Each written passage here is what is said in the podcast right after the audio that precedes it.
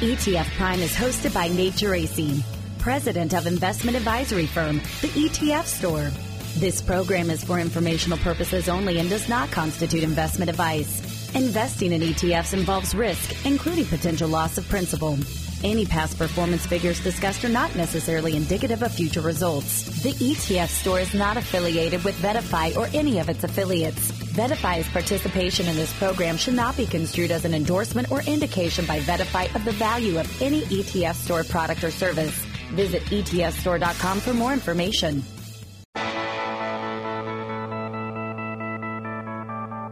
Now it's time for ETF Prime, where we discuss everything you need to know about exchange traded funds and the world of investing. Whether you're an investing expert or just starting out, Nate will help you get up to date with what's happening on Wall Street and show you how exchange traded funds can help lower your investment costs, reduce your tax bill, and allow you to take advantage of investment opportunities around the world.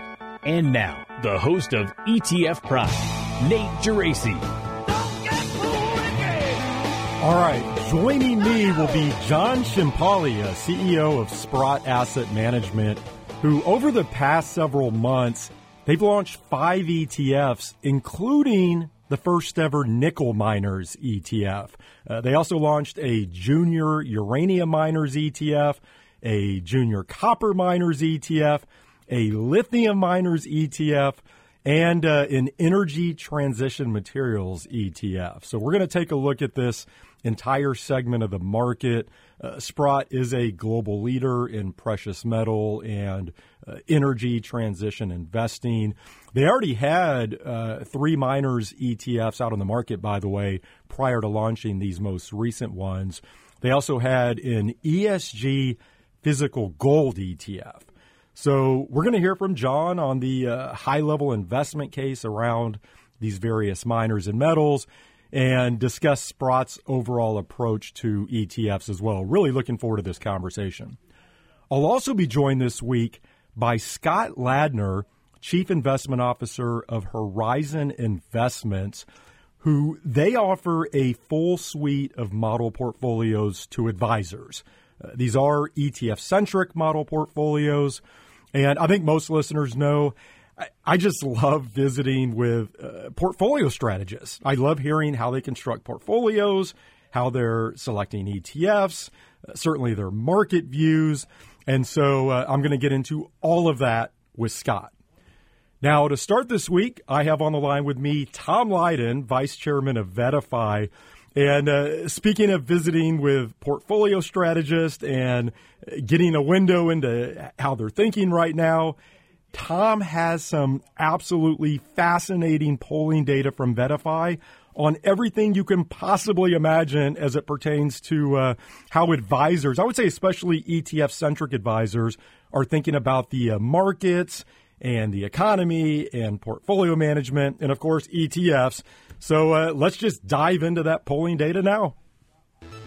Now we're joined by the experts at VettaFi, a new data analytics and thought leadership company that is transforming financial services from an industry to a community, one relationship at a time. This is a challenging time, probably the most challenging in 30 years. Coming out of the financial crisis, 600 billion in ETF assets. They're starting to understand that there's more opportunity outside of those major market indexes. Tom, how have you been? Uh, great having you back on the podcast. Hey, Nate. It's great to hear your voice. I've been looking forward to this.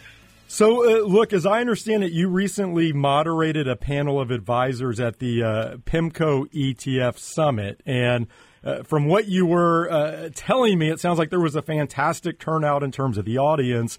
But what was uh, particularly interesting was that you were able to glean some real insight into how advisors are actually thinking about the uh, markets and the economy right now. Because VettaFi, as I noted, You've been polling advisors over the past month or so on uh, all sorts of questions, and we're going to share some of that uh, data here in a moment. But you were actually able to hear directly from the uh, horse's mouth, so to speak, on these different polling topics, which I think will help us add some context and color here. So let, us just start with the event. Tell us a little bit about uh, that panel you hosted and sort of the overall backdrop here. Yeah, it, it was great, Nate. Every year uh, PIMCO does a great job, brings over 100 advisors to Newport Beach. Not a bad gig, I'll tell you. Uh, we get to sit around, listen to portfolio managers, strategists from PIMCO, but most importantly, a lot of the advisors there, and there's some pretty big ones, get to take the stage, get to share their ideas on strategy, on allocation, uh, debate in certain ways. And uh, we had three billion dollar plus advisors on the panel, talked about everything about state of the economy, talked about portfolio allocation, uh, more fixed income oriented, oriented as you can imagine. But we also shared the data that we get from advisors on the weekly podcasts and webcasts that we do uh, at VettaFi. There's thousands of advisors that are participating every month. And with that, they're open to share how they're feeling about their own strategies, the, their feelings on the economy, their feelings on rates. And it, it was a real good working session where I was actually able to get people to uh, respond to me from the audience on how they felt about portfolio allocation, what they were feeling about what the next 12 months might bring. And it correlated very heavily with the data that we got from the webcast surveys and polling questions. Yeah, and that's what I, I love about this because you were, again, actually speaking to advisors managing real money. Uh, you, you, noted, you know, multiple billion dollar plus advisors. And so I thought that would offer us a nice backdrop to go through some of this uh, VettaFi polling data, which, again, is on everything from uh, risk management to fixed income, uh, alternatives, uh, international stocks. There's some uh, excellent stuff in here. And so, what I did, Tom, was I, I just flagged several questions, and we'll, we'll, see how many of these we can get through. But w- what I thought I'd do, let me tee these up. Uh, perhaps you can offer a quick reaction, uh, add some context again from your PIMCO panel, and then uh, I'm certainly happy to jump back in as well. So, first up, I thought let's start macro here, pretty high level. And the question was, what do you expect to be the state of the U.S. economy by the end of the year, 2023? 58 yeah, per, yeah go ahead. Not, not, not surprisingly, Nate. Uh, yeah, like you said, 58% said moderate recession. Uh, 23% said soft landing. Only 10% thought we'd be in a deep recession, and almost another uh, 9% said positive growth surprise. So, look, most advisors at this point, uh, whether it's from the polling questions or in person, feel that we'll have a moderate recession technically, but it will come in and the Fed, for the most part, is doing a decent job. I think most importantly, we're seeing that the transparency and the open communication about the signaling from the Fed has taken off some of the fear. We've also seen through uh, the the equity markets kind of bouncing back off of the October lows has been positive as well, and the fact that the Fed is chipping away at inflation, um, not as quickly as they'd hoped, but there may be some rising rates, one or two hikes between now and the end of the year. But then at that point, we'll kind of glide in and maybe nip a little bit of a recession, but it's not going to be as bad as people thought maybe three months ago. Yeah, and you mentioned the Fed doing a decent job, and I don't necessarily disagree, though I will say I, I feel like if we go back a couple of years on the way they initially handled inflation, may, you know, maybe we, we grade them a little bit differently. But to me, this is really the key question right now because uh, I, I think it gets into whether the Fed does, in fact, make some sort of policy error and what happens with inflation and, and corporate earnings. This really encompasses everything. And you had another polling question, which I, I want to fold in here. So the question was, what is your biggest concern with the fixed income market over the next six to 12 months? And 46% said rising rates. 36% said credit deterioration slash downgrades, uh, 12% government policies, and 7% defaults. And when I looked at that, Tom, to me, that actually speaks to some concerns about a potential policy error by the Fed. I, I mean, as we see here today, 46% uh, of advisors are still concerned about rising rates, right? Well, 36% are worried about credit deterioration you know, which theoretically, if the Fed makes some sort of er- uh, policy error uh, and the economy goes south, that's where you may get this credit deterioration. I thought that was pretty interesting. And uh, again, I don't necessarily disagree with you that the Fed is doing a, a, good job now, but I think it's shows that the Fed is still what everyone is watching. Right. What's interesting, and we'll get into it a little bit more, Nate, is although they're concerned about rising rates now, and the Fed signaled that they've got another hike coming as early as next week, um, and there may be one more between now and the end of the year. However, if you ask advisors about 12 months from now, most feel that rates will be lower because at that point in time, uh, the Fed applied the medicine, the medicine's working, inflation's under control, and we're not in a uh, a painful recession. We've gone through periods of time where equity markets have done quite well during slow recessions, uh, and that's where most advisors are feeling today. So maybe a little bit more pain between now and 12 months from now with rising rates. And look, for the average advisor, and you feel this too, as, as I do as, as well, Nate, after a real tough year in the market last year, the worst year in 40 years for equities and fixed income, there's a lot of hand holding that has to be done uh, with your clients. And at the same time, although you're optimistic about rebounds, it may take a little bit, especially in the fixed income side, to get back to stability. The good news is um, fixed income is actually paying something these days.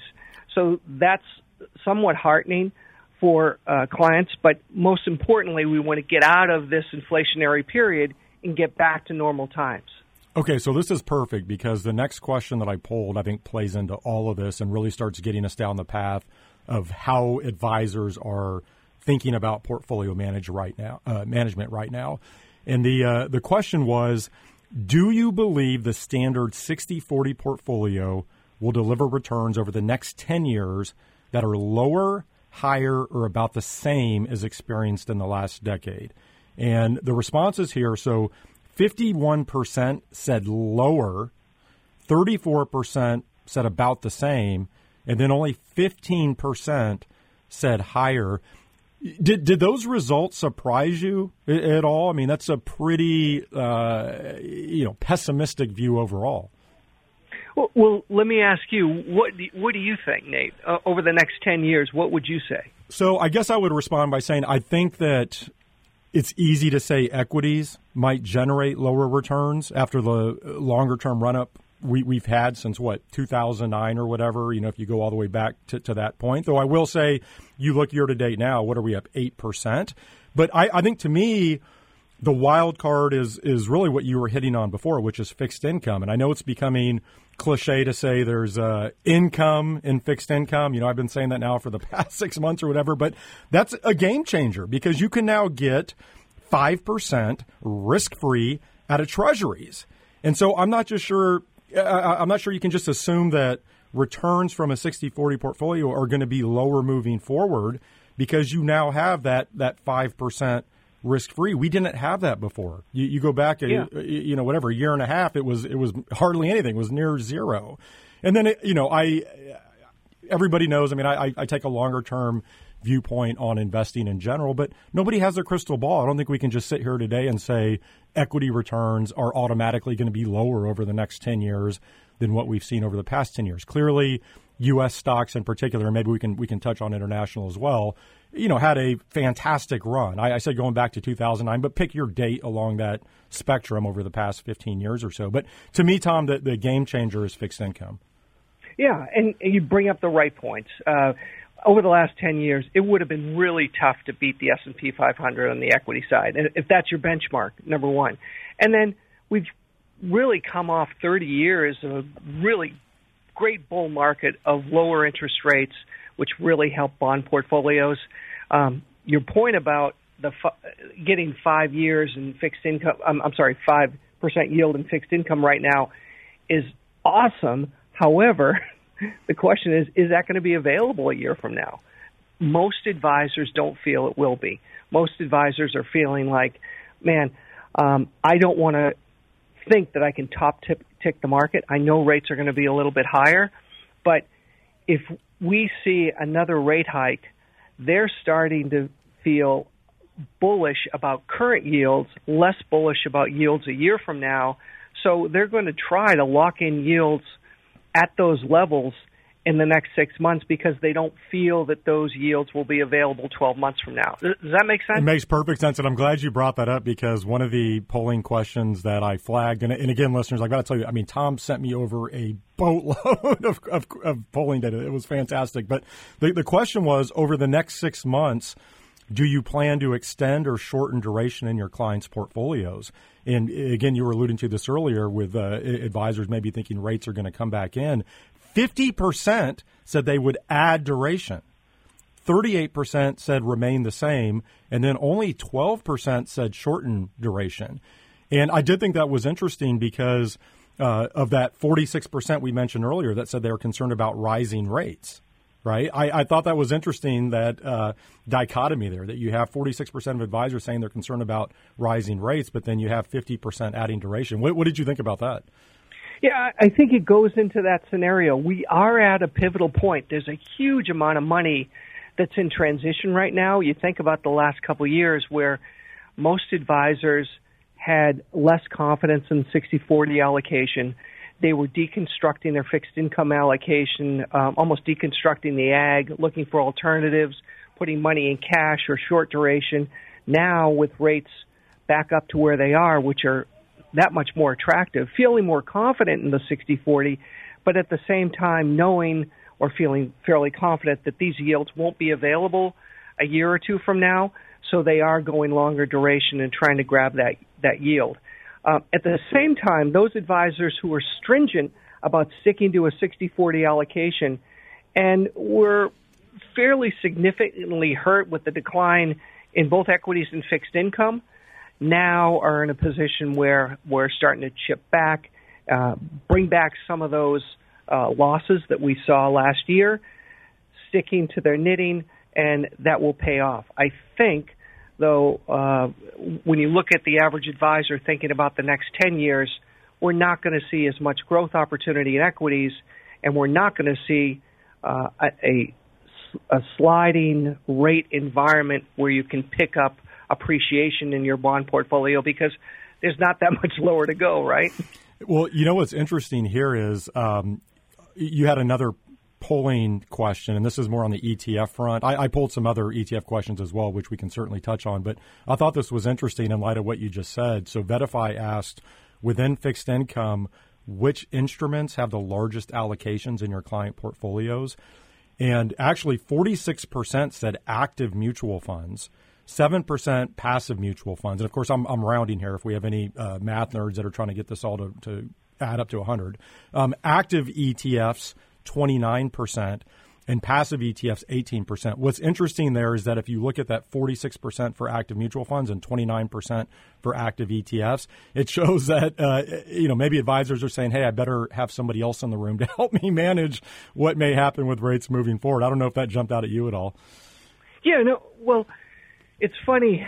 We're celebrating every year the growth of the ETF market. Uh, more ETFs available, the assets, the, uh, the positive flows versus redemptions in mutual funds. But we just have to keep reminding ourselves that the money in mutual funds, what is it, 16, 17 trillion mm-hmm. dollars mm-hmm. still, uh, just shadows the amount of money that we have in ETFs. I mean, we're chipping away at it, and we have a lot of advisors out there that are big fans of ETFs and use them regularly for client portfolios.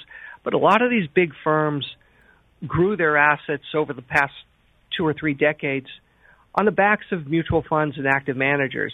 So uh, the, the numbers sound right, and also, as you point out, it's really nice during um, times of volatility to not just have index based strategies because that's all on you as the advisor. It's nice to look back and see on your bench that there's some really smart people behind these strategies, and uh, it, it's nice during these times to be able to turn to them for their expertise in addition to being able to have diversified portfolios. And, and Nate, I, I mean, I know you're a big ETF fan as well, but you've been through the growth of the fund industry and now the growth of the, the ETF marketplace being able to lean on a, a good asset manager or a portfolio manager that you trust, uh, that's important, right? Well, I think for a lot of advisors that I talk to, and this is not every everyone, there are a lot of advisors that are extremely well versed on both the equity side and fixed income side. But I, if I were, and maybe this would be a good future poll question for you,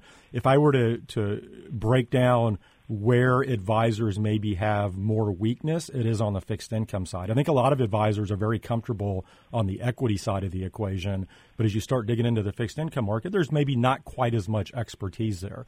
And so I think that it, it makes sense that they would lean on an active manager more in fixed income than uh, on the equity side. Um, Tom, I'm, I'm, jumping around a little bit here, but I, I really want to get your take on international stocks because when we talk about the 60 40 portfolio returns moving forward, I do feel like international stocks could uh, change the calculus here because you, you, think about this. I mean, international has mostly been a, uh, a dud over the past decade plus. And you, you, had a polling question here, so let me give those results and then I'd love to hear your thoughts. So the question was Do you expect your clients' international equity allocations to increase, decrease, or remain the same over the next 12 months? 67%, 67% said increase.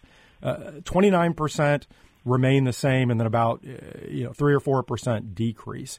So, do, do you think that's right? I mean, could international stocks maybe compensate for potentially lower returns from U.S. stocks?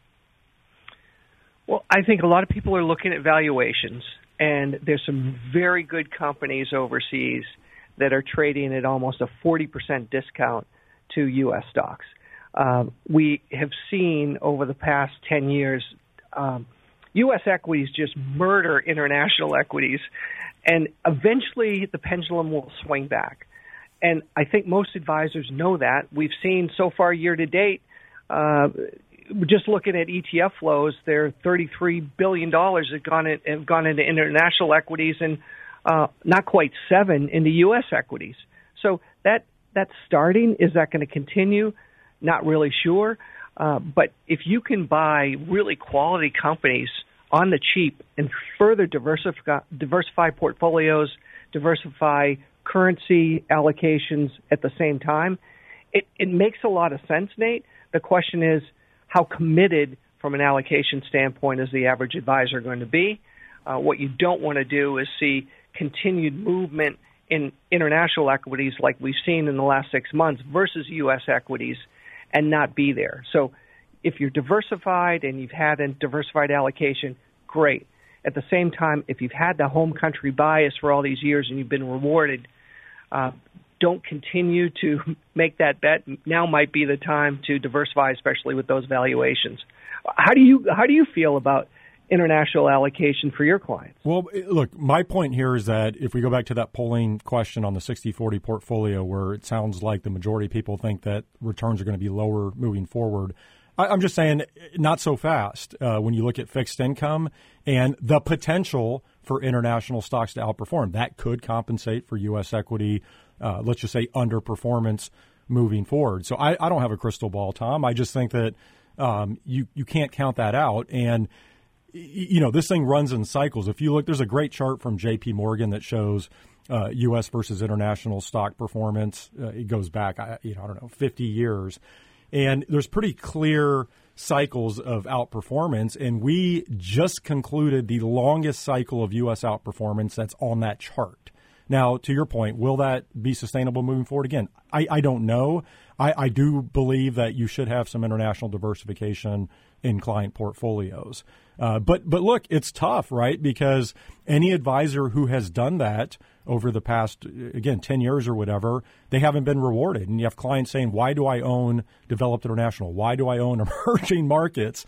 Uh, you know, emerging markets in particular have been basically a zero in in terms of return. So I, I get it; it's tough, but usually when things are extremely tough and nobody wants to own them is, is when they start uh, performing. So uh, I don't know. That's we'll right. You're absolutely right, Nate. And we have to, you know, we have to mo- remove the emotions of this. And I think most advisors, and and we've got tons of confidence in the advisor community. It's just great getting to see them one on one last week uh, at PIMCO because their uh, their conviction has not wavered uh, they feel very confident, and there are a lot of good advisors out there. I, I just I, have got renewed enthusiasm. Tom, if we uh, put international stocks aside, I want to get to a few more questions here. Let's assume most advisors or more advisors do believe returns could be lower for a 60 40 portfolio over the next decade. To me, that means they might look to alternative strategies, right? As a way to boost returns. And you did have several questions on that topic. So I, I want to ask you specifically about commodities, just because I'll be joined here shortly by uh, Sprott's John Ciampaglia. We're going to talk miners ETFs, which I, I, think you could put in the commodities category. There are obviously some differences with uh, pure play commodity ETFs. But the, the first question was what are your plans for allocating to commodities? And 36% said I am increasing allocations or looking for new funds slash ETFs. 35% said I am not making any changes. 24% said I do not allocate to active commodity products. And then 5% said I am decreasing allocations. And then there was another question which asked, uh, How are you currently getting exposure to the commodities markets? 39% said broad basket uh, or broad commodity basket. Uh, 19% said gold or silver. 15% natural resource equities, which I think falls into my conversation uh, with, with Sprott. And then uh, 14% said none, and 13% emerging markets. So, um, you know, I, I've got to say, I guess if I am John and Sprott, I think I'm feeling pretty good because it looks like the Sprott ETFs might get some more looks here uh, if advisors do think that uh, returns are going to be lower moving forward, and they may look to some other spaces that maybe they haven't trafficked in before. Any thoughts on that? Yeah, I, I agree. Uh, what Sprott's doing is is I think their timing's right. But if you look at the last couple of years, if you deconstructed your 60-40 allocation, let's just say you put a 10 or 15% allocation to a broad commodity basket, it probably paid off. A lot of advisors historically have had an allocation to gold during times of inflation. But gold, up until recently, has been a stinker. It was the worst performing area in the commodity space. Energy was the place to be. So if you had that broad basket, you probably participated because of the energy allocation, not necessarily because of precious metals. However, recently we've seen an uptick in the metals, and a lot of that is not just central banks that are buying gold, you know, you know hand over fist, but we're also seeing the demand continue to increase in, as far as jewelry jewelry allocation.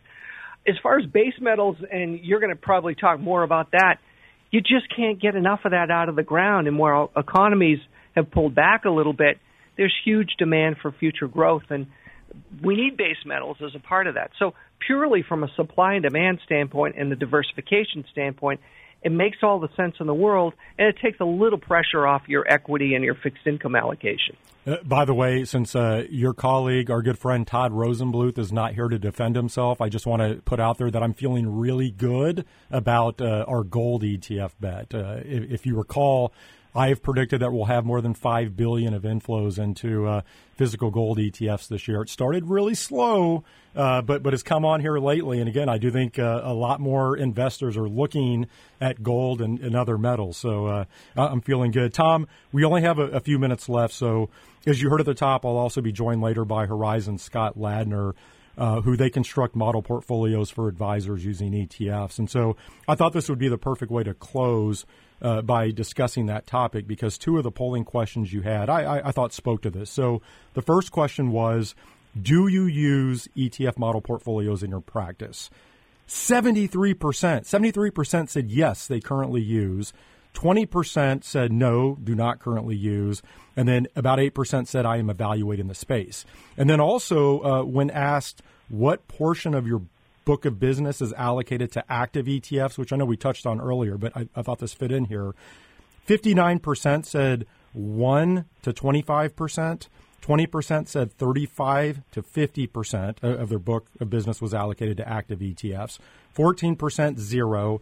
And then 50% plus uh, said 7% to, to me, just as I looked at both of those questions, first of all, I thought the, the number of advisors using ETF model portfolios was way higher than I expected, which I, thought was great.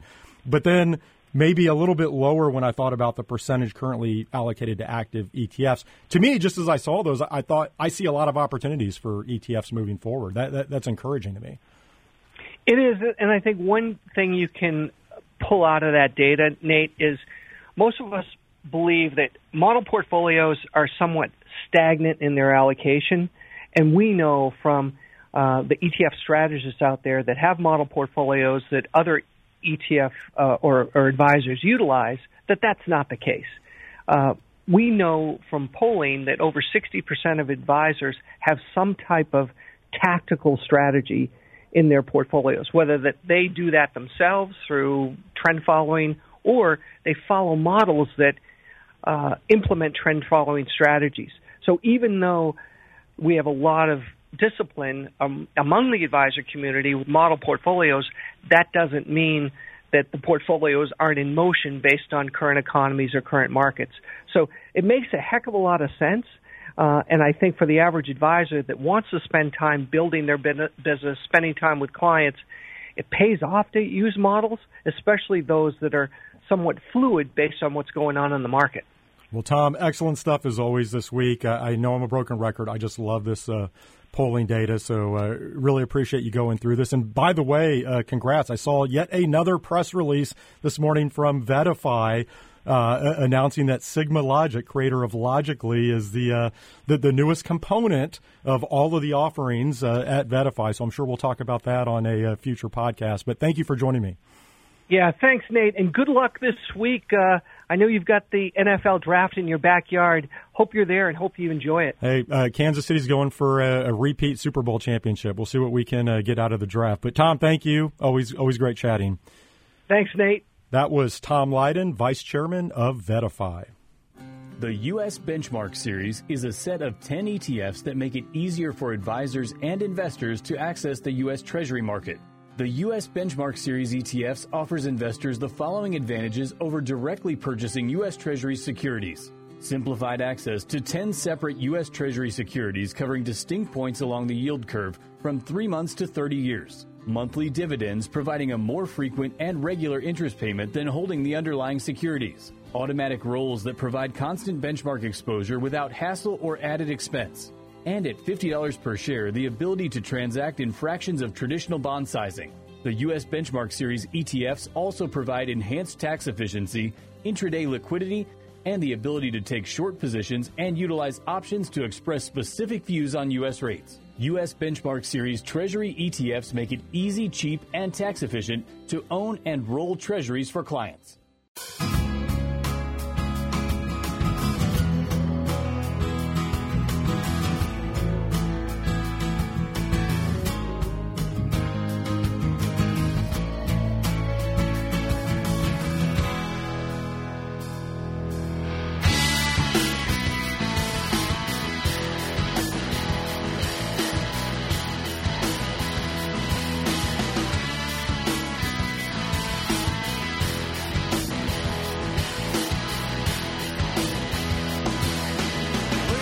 Next guest is John Ciampaglia, CEO of Sprott Asset Management, who's long been a leader in precious metal investing. And now, as we'll get into, they're clearly a leader in energy transition investing as well. And here in the U.S., they currently offer nine ETFs, nearly $1.3 billion in assets. That includes five new ETFs that have launched this year, one of which is the first ever nickel miners ETF. Uh, John is now joining me from Toronto. John, welcome to the podcast. Hey, thanks for having me. Great to be on. All right, so we'll obviously get into your uh, ETF lineup, but my sense is that some investors might not be uh, overly familiar with Sprott. And so I thought, let's uh, start there. Perhaps tell us a little bit about the firm. Uh, I noted the expertise in precious metals and energy transition metals. Maybe talk about that and just your overall asset management business. Yeah, sure. Great. Thank you. So, um, well, we're based uh, in Toronto and, and have offices in, in New York and Connecticut and California. So we're kind of sprinkled all around North America. Uh, the company has roots going all the way back to 1981. It was founded by Eric Sprott, um, who is now, you know, doing his own thing with his family office. But his legacy carries on, and Eric was a very early investor and proponent of precious metals, and we're very well known for that. We have uh, several multi-billion dollar closed-end funds, uh, which don't always make it into the ETF universe, but uh, you know these are multi-billion-dollar gold and silver uh, closed-end funds that trade on the New York Stock Exchange. And in the last couple of years, um, you know, we've made a pretty interesting pivot with our business to take advantage of what we think is a really interesting long-term thematic uh, related to energy transition. And energy transition is really a way of saying moving to cleaner technologies, uh, moving to cleaner energy, moving uh, to electric vehicles, uh, increased electrification and decarbonization of our economies, industrial processes, etc. And you know, as long-time investors in mining and commodities, what we realize is that this transition is going to be incredibly resource intensive in terms of the raw materials that we will need to enable all of these things I've just mentioned. So, you know, whether it's energy generation, things like uranium are obviously the key fuel to produce zero greenhouse gas emitting nuclear energy. Things like solar obviously require lots of thing, uh, metals like copper and silver. Um, electric vehicles are, are probably the most diverse in terms of the requirements related to lithium, copper, nickel, manganese, cobalt, you know, graphite, rare earths, you name it. And we think this transition is going to last for decades. And it is clearly being driven by net zero uh, targets and goals being announced by, by countries around the world. And we also think it's being driven by something that the world hasn't really had to deal with for, for many decades, and that's energy security. And, uh, you know, obviously in the last year or so, the world learned uh, what happens when uh, a, a country can become aggressive and attack a neighbor and disrupt a lot of commodity markets, in particular energy markets. And that created a pretty severe energy crisis last year, particularly in Asia and Europe, which are not, you know, energy abundant like, like we are in Canada and the United States. And that has really, I think, galvanized political will to accelerate this energy transition. And if you look at some of the major pieces of legislation in the world, like, like the infrastructure bill in the United States, the Inflation Reduction Act, the green energy deal in the in the European Union, governments are essentially throwing hundreds of billions, and we think closer to two trillion when you add it all up, in terms of incentives to accelerate this energy transition. In part because of growing concerns about energy security. So we think it's a very interesting thematic. John, if we take a step back, and I do want to talk more about this pivot into the, the energy transition metals, but I was looking at your lineup. So you actually launched your first ETF here in the U.S. back in 2014. That's the Sprott Gold Miners ETF, ticker SGDM. You follow that up a year later with the uh, Junior Gold Miners ETF, ticker SGDJ. And then in uh, 2019, you rolled out a uranium miners ETF, ticker URNM, and then last year a uh, physically backed ETF, the Sprott ESG Gold ETF, ticker SESG, and, and then we'll talk about these five new ETFs that came out this year. But I'm just curious if we take a step back, what's been the overall approach to ETFs specifically here in the U.S.? Sure. Yeah, so we, uh, as you mentioned, we, we we launched our first ETF in 2014, and this was really to complement some of the closed-end funds, the physical backed closed-end funds that we launched uh, in the United States starting in 2010 and 11. Um, and we really wanted to bring our knowledge as active managers and longtime investors in mining, mining and metal and commodities. We wanted to bring that, that DNA and that knowledge base into these passive approaches to ETFs. So yes, they're all passively managed, but I think it's fair to say that Sprott was very involved in the design of the ETFs in conjunction with our index sponsors. So we tried to come up with, with offerings that were different, that, that utilize a lot of our knowledge in terms of what we thought makes sense. Um, we often see other sponsors put together uh, ETFs in the mining space that you can kind of tell, you know, that they don't really have a lot of expertise, and we sometimes scratch our head around around some of those uh, you know, the index construction the methodologies and whatnot. So um, we've so we built we we built some ETFs from scratch. We made an acquisition of the the North Shore Uranium Mining ETF about a year ago. Um, that was a very successful acquisition for us. And from that ETF, we really pivoted to the broader suite of uh, energy transition material ETFs that we launched in, in 2023. I think it's fair to say that, you know, as a small boutique money manager, our approach to entering the market is about bringing our knowledge um, in areas where we think we can add value, filling segments that don't, you know, basically have a, a good solution or any solution. So we're very mindful about which which segments we want to play in. Okay, so in February, you did launch those four new ETFs focused on energy transition metals. And let me just go through these real quick. There's the Sprott Energy Transition Metal uh, Materials ETF, ticker SETM, a Lithium Miners ETF, LITP, a Junior Uranium Miners ETF, URNJ, and a, uh, Junior Copper Miners ETF, COPJ. And then last month, you did launch the first ever Nickel Miners ETF, ticker NIKL. And uh, of course, that falls into this energy transition suite as well. You, you, were talking a little bit about this earlier, but I'd love to have you just connect the dots a little bit here in terms of how some of these metals fit into the energy transition. And if you want to use a specific example, say like electric vehicles, maybe that'd be good. But you know, why are these metals so critical here? Mm-hmm, sure. Um, yeah, I'd be happy to. So we we break it down into three buckets: energy generation. So how do you produce clean energy? Um, and there's a few ways you can produce clean energy. You can obviously uh, produce renewable energy through the sun and wind and geothermal and hydroelectric, and then and we believe nuclear energy is part of the low carbon suite of energy generation. So, what do you need to actually enable those technologies? Well, for nuclear energy, which we believe is, is undergoing a renaissance worldwide, including the United States, you need uranium. That's obviously the fuel that uh, provides the nuclear reaction in the core. But for things like solar panels, I think most people would be surprised to know that about 10% of all the silver produced in the world each year goes into solar panels. Uh, it's turned into a paste, and it basically helps with the efficiency of solar panels. When you think about wind, wind obviously requires things like steel, aluminum. It also requires permanent magnets, so that's part of that rare earth suite of, of, of materials. If you think about energy transmission, well, the star there is obviously copper. Uh, as we electrify and we build more renewable energy, the energy has to be transported over longer ranges to urban centers. So copper is kind of the star there. Copper is also a key material uh, in electric vehicles. The average amount of copper in an EV compared to an internal combustion engine is materially different.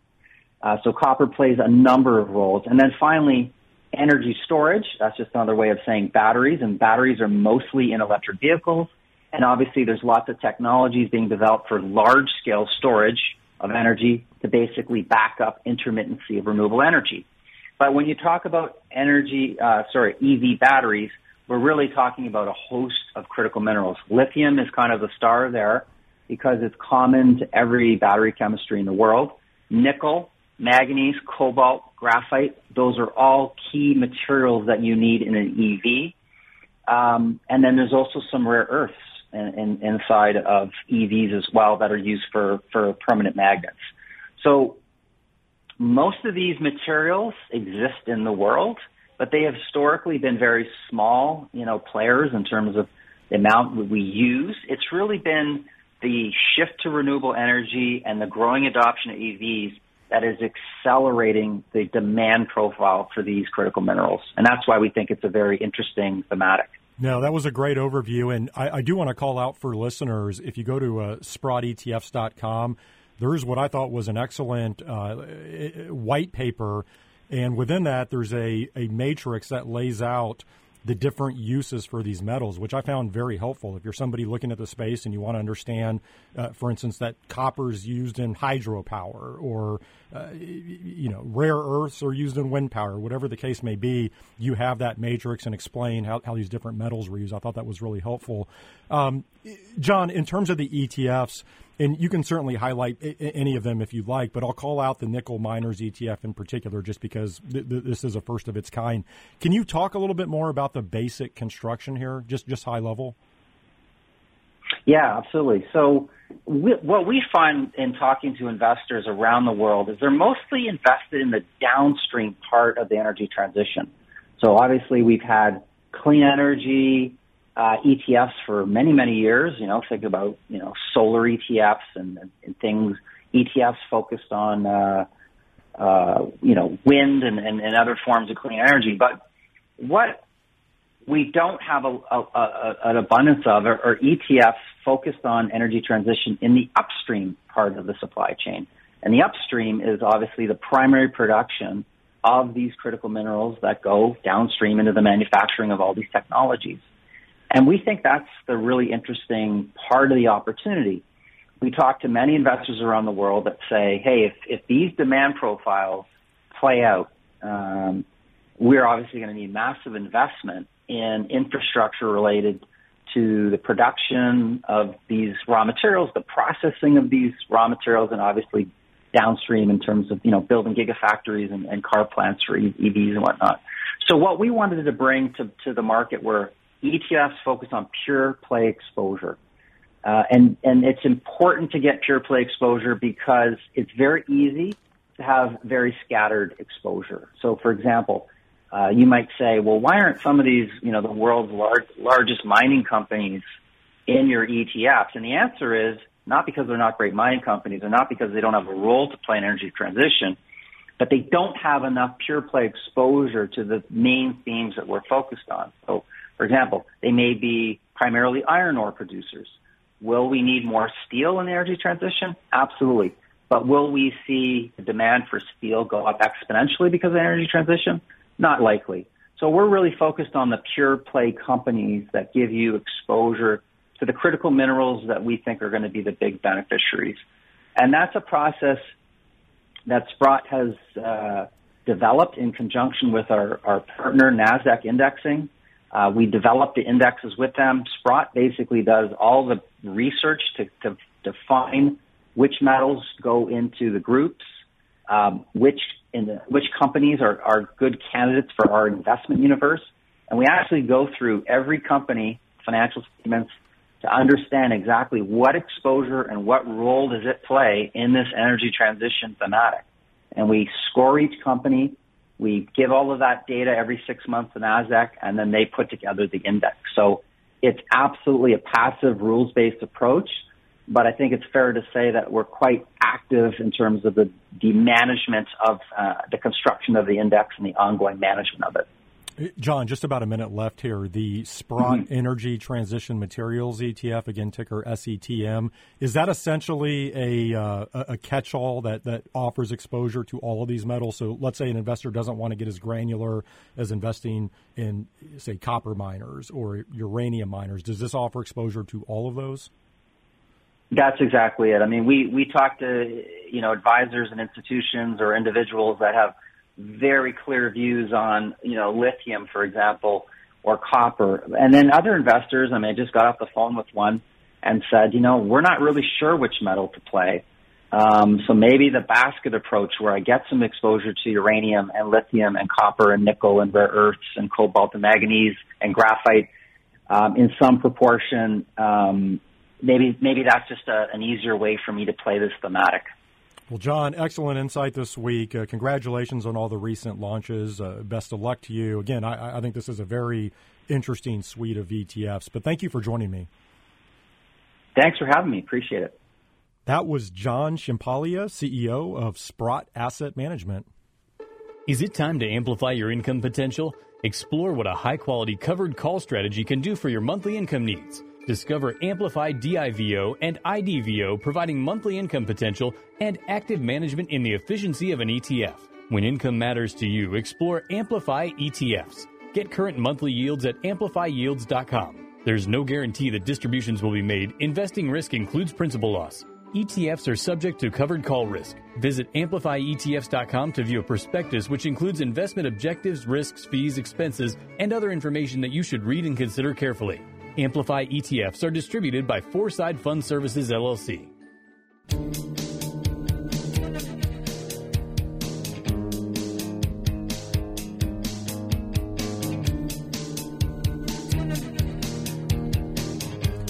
I'm now joined by Scott Ladner, Chief Investment Officer at Horizon Investments, who offers a unique lineup of ETF centric, goals based model portfolios, which we'll get into.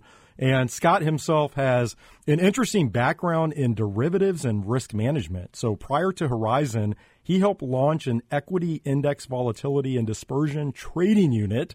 Uh, he founded and ran an equity swap and forwards portfolio. He managed equity option and volatility portfolios, a uh, risk arbitrage and special situations portfolio. He has pretty much seen it all, and he's now joining me from uh, Charlotte. Scott, welcome to the podcast. Hey, Nate, appreciate it. All right, so tell us a little bit more about uh, Horizon Investments and specifically the model portfolio side of the uh, business. Who do you work with? How long have you been doing this? Just give us a few high level details here. Yeah, sure. Um, so, so Horizon Investments is uh, we're, we're a third party asset manager. Uh, do a lot in the ETF model portfolio space. Um, as, as you mentioned, we're, we're headquartered in Charlotte, North Carolina. Uh, we have about eight, $8 billion under management, um, and have been doing this about, about 20 years. You know, our, um, you know, we have about uh, 75 folks in our firm, about 20 on the investment side. Um, so we're, you know, we're kind of a, kind of a big little shop, uh, to, to some extent. Um, and, and the folks that we have on the investment side are, are pretty intentionally have, a, have, a, have a, a wide variety of sort of backgrounds. So, you know, you mentioned, uh, you know, I've got sort of a background in derivatives trading and volatility modeling and things like this. Um, but we've also got uh, you know our PhD mathematicians and computer scientists. We've got you know kind of guys that are that are sort of experts at foreign exchange and uh, and, and rate strategy, um, and some kind of fundamental uh, sort of people that look at 10Qs and talk to management and kind of on, more on the fundamental side. So you know the the, the group's a, it's a fun group to work with. Um, sort of a lot of smart people, but not a whole lot of overlap in our different experience sets. So that makes for um, for some very entertaining sort of uh, research meetings. Um, but as I mean, as far as the the, the product suite, um, you know, we, we we we generally run in what's called a goals based framework, um, and and we have three uh, sort of basically verticals of product, uh, and we call them gain, protect, and spend. Um, but they're essentially portfolios that are meant uh, have a primary objective of either uh, making money or protecting money or ultimately sort of spending money. Um, and um, you, know, you can think about it if you're more of an insurance person, you could think about our product set as uh, basically a deconstructed liquid variable annuity. Um, so there's a growth engine, a protection engine, and a distribution engine.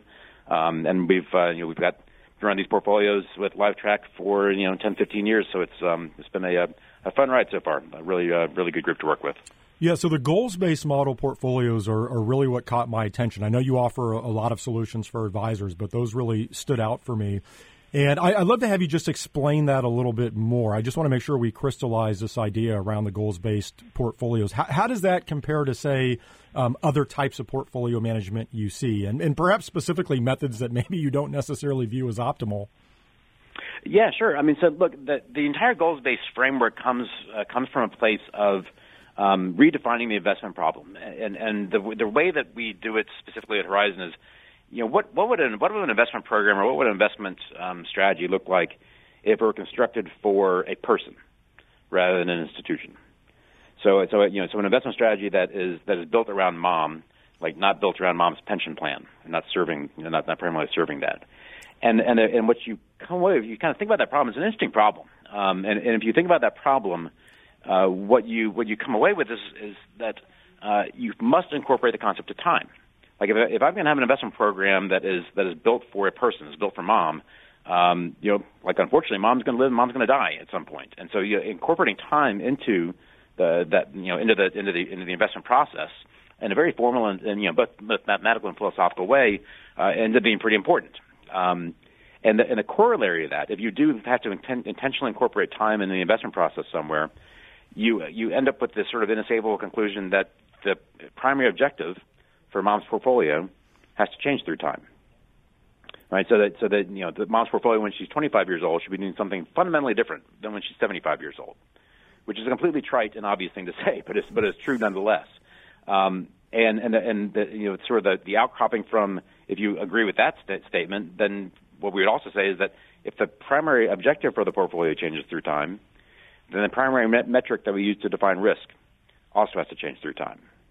And if you break investment management down to its core, like what the investment kind of the golden equation of investment management is max return over risk, right? I mean, this is what we're all trying to do in investment management. I don't care if you run a hedge fund, a mutual fund, a pension fund. I don't care what it is. Um, you're always trying to max return for some unit of risk.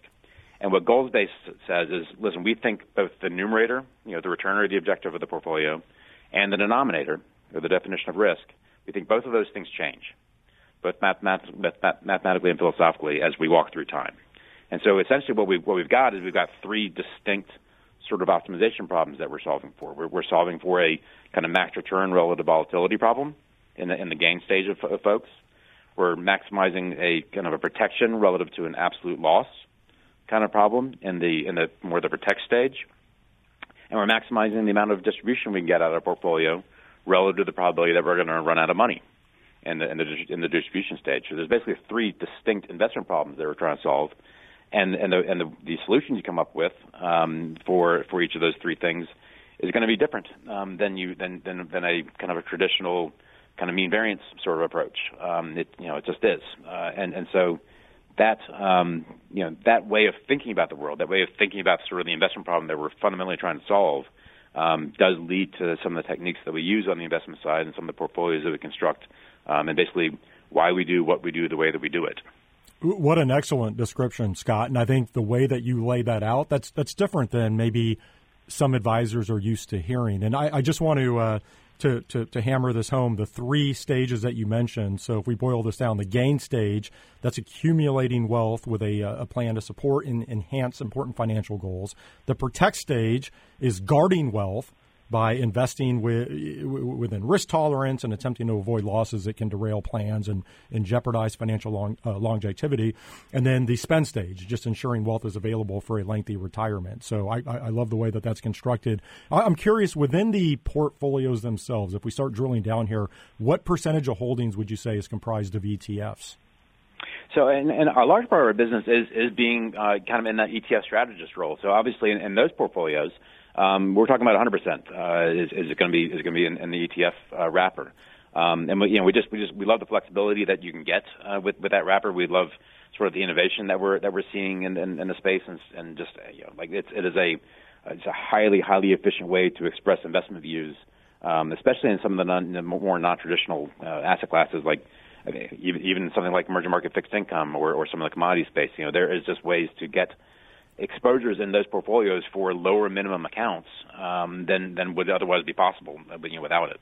And take us through one of these portfolios just at a high level. We don't have to get into individual holdings, but let's say if we take uh, a portfolio on the gain stage, uh, one of the accumulation strategies, what types of ETFs will you use? Are we talking plain vanilla here? Will you go smart beta, uh, active, all of the above? What, what, what, do these portfolios typically look like?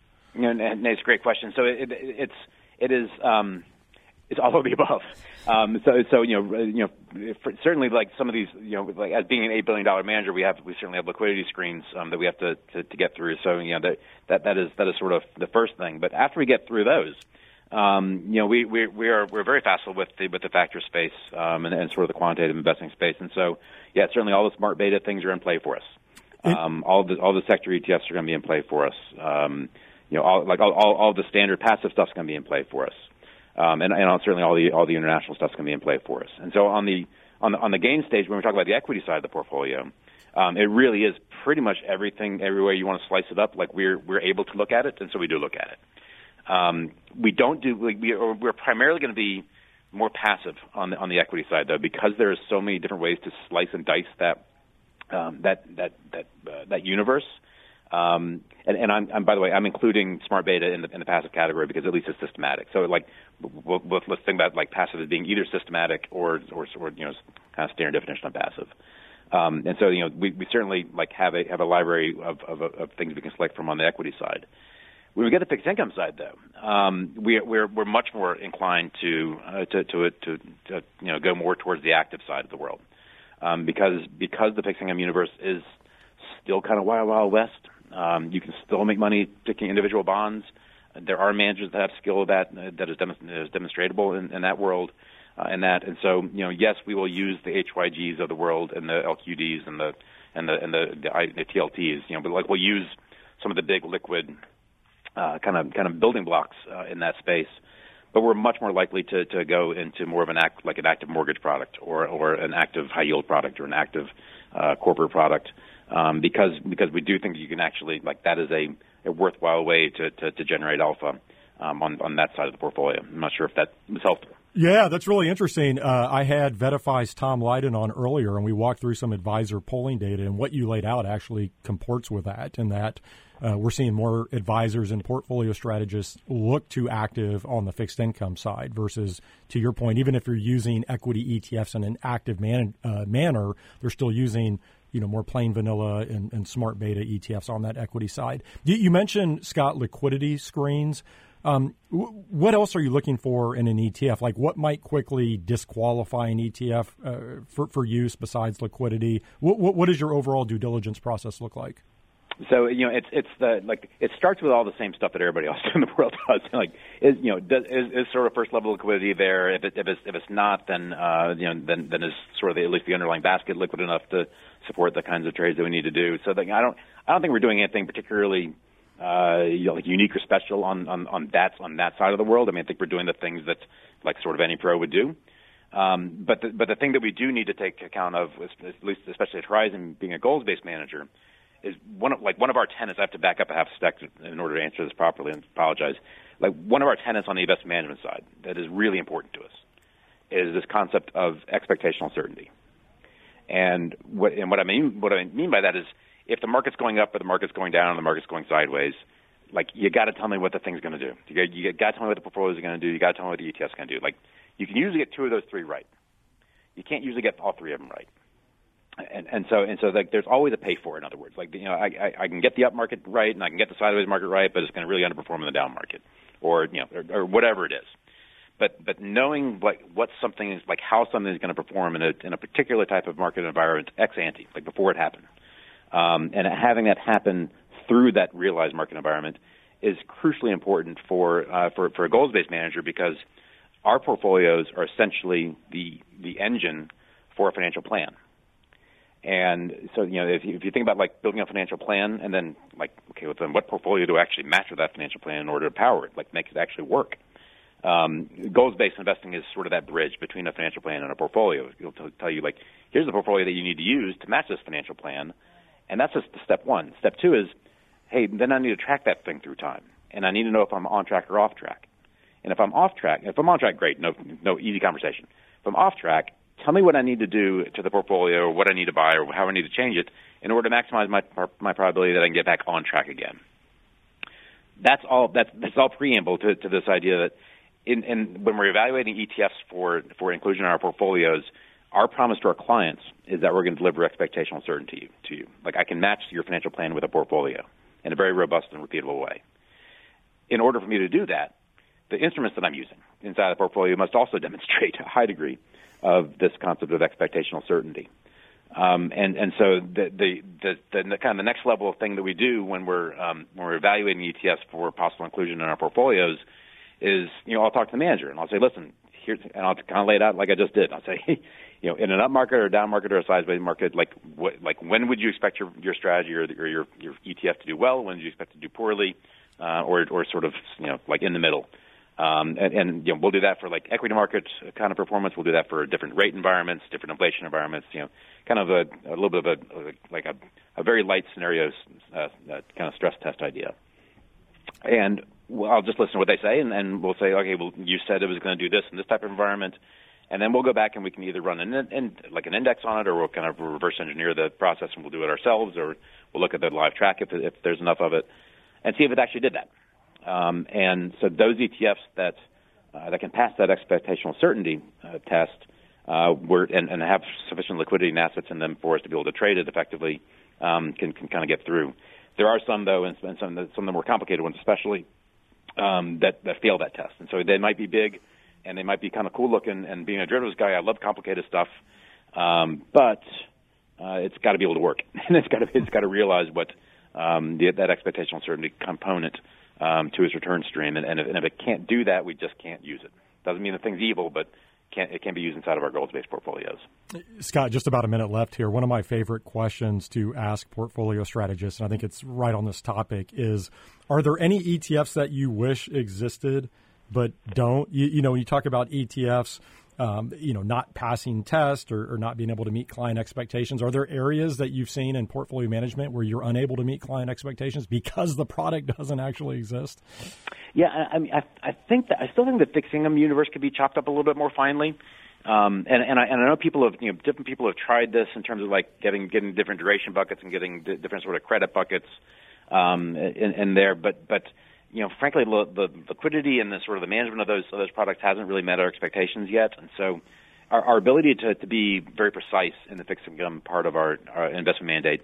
Um, I would I would love I would love the ability to, to to to be more precise on that and still use ETF wrapper than have to sort of go back and rely on individual bonds and, and all the headaches that that come along with trying to manage individual bond portfolios.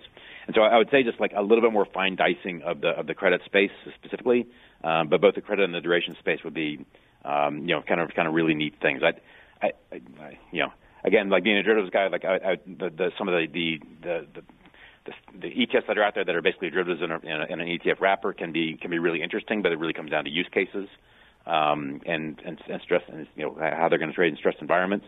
Um, and so like that, you know, I don't think we need more complication um, necessarily in the ETF space, but but I but I would love a little bit more precision inside the fixed income world. If uh, advisors are interested in working with you, what does that process look like? What, what, what should be their first step?